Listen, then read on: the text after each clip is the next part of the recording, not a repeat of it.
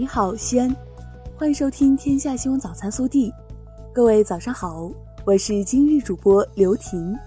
今天是二零一九年七月六号，星期六。西安市气象台五号发布高温黄色预警信号，预计七月五号至七号，西安大部分地方日最高气温将在三十五摄氏度以上，局地气温可升至三十七摄氏度以上。首先来看今日要闻。深化党和国家机构改革总结会议五号在北京召开，中共中央总书记、国家主席、中央军委主席习近平出席会议并发表重要讲话。他强调，要认真总结深化党和国家机构改革取得的重大成效和宝贵经验，巩固机构改革成果，继续完善党和国家机构职能体系。推进国家治理体系和治理能力现代化。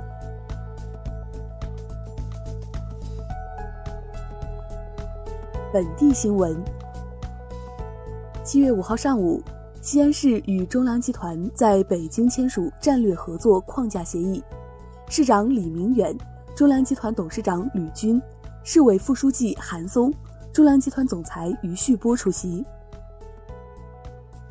七月五号上午。备受市民关注的桃园北路断头路建成通车，西安城西再添一条重要的南北大通道，将有效缓解西二环朱洪路、大庆路等城西干道交通压力。昨日，我市二零一九年中考顺利结束。据悉，我市中考成绩公布时间为七月三十一号十二时，届时考生可登录西安市教育局官网进行成绩查询。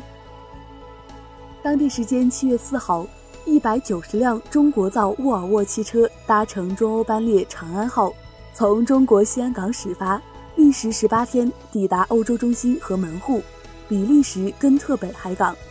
这是中国造沃尔沃首次搭乘“长安号”出口欧洲。昨日，市委文明办召开专题座谈会。据统计，二零一八年与二零一七年同期相比。车不让人交通违法行为下降百分之六十五点八，二零一九年一月至五月与二零一八年同期相比下降百分之六十二点四。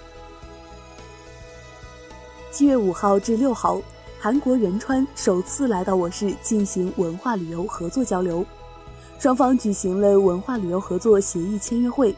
据悉，这是继首尔后，西安与韩国城市进行的又一次签约会。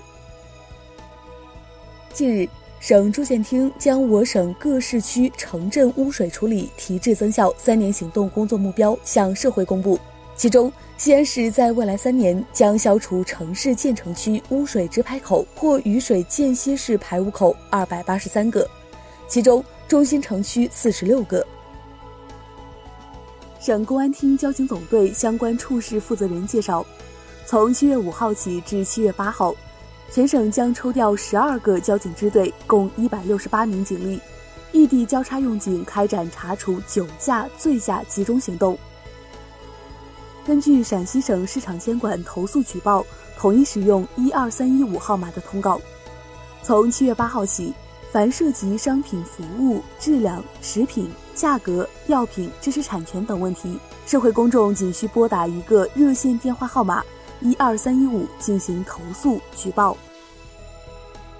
记者五号了解到，截至今年六月底，我省通过互联网加退役军人，大力推进退役军人就业创业，共组织一百零七场招聘会，融合用人单位三千一百家，提供二点五万个岗位，帮助三千二百二十名退役军人实现就业。近日。世界著名慈善家、环球健康与教育基金会创始人兼主席肯尼斯·尤金·贝林去世，享年九十一岁。为悼念贝林先生，陕西自然博物馆的自然展馆将于本月八号至十二号免费开放五天。近日，国家文物局已同意秦始皇帝陵博物院对两年前在海外展出时被美国男子掰断手指的兵马俑开展修复工作。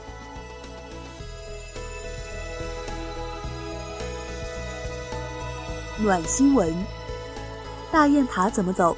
大唐芙蓉园怎么走？哪里有加油站？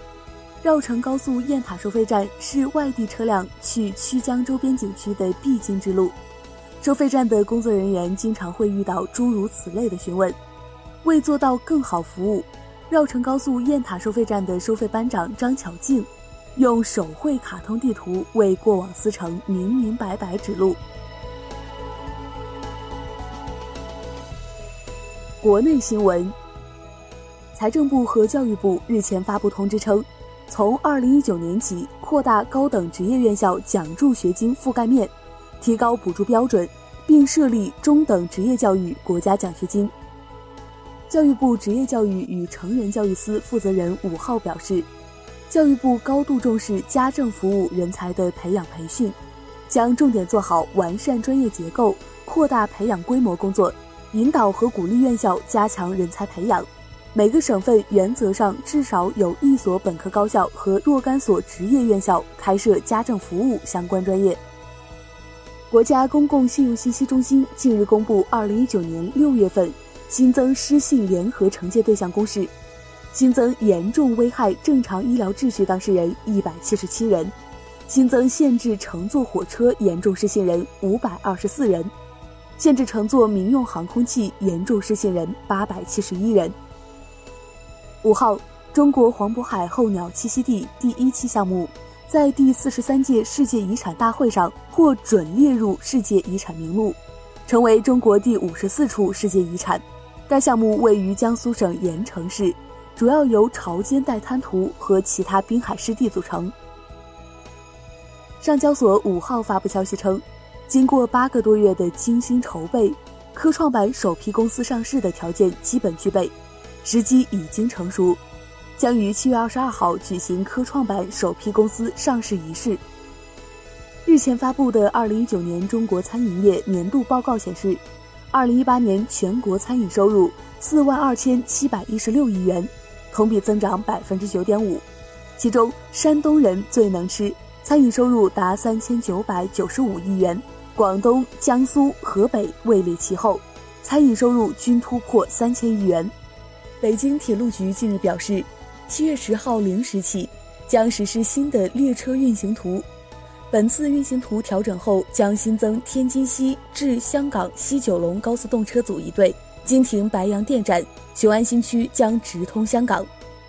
广州市住建局日前下发通知，要求开展好高空坠物的安全隐患排查整治工作，并指出高空坠物的严重后果，即使西瓜皮、空易拉罐、烟盒也一样可致人伤亡，因民事赔偿导致自身倾家荡产也是有可能的。五号。上海市高级人民法院对备受关注的杀妻藏尸案二审宣判，驳回被告朱晓东上诉，维持原判。因杀害妻子杨某并藏尸冰柜三个多月，被告朱晓东在二零一八年八月一审获判死刑。著名军旅儿童文学作家、小说、电影《闪闪的红星》两个小八路作者李新田，于七月三号在济南逝世，享年九十一岁。微调查，日前，滴滴网约车遗失物品专项处理规则试行正式实施。乘客要求司机用快递方式送回遗失物品时，需承担快递费用。如乘客要求司机驾驶车辆将失物送回，应向司机支付相应运输费。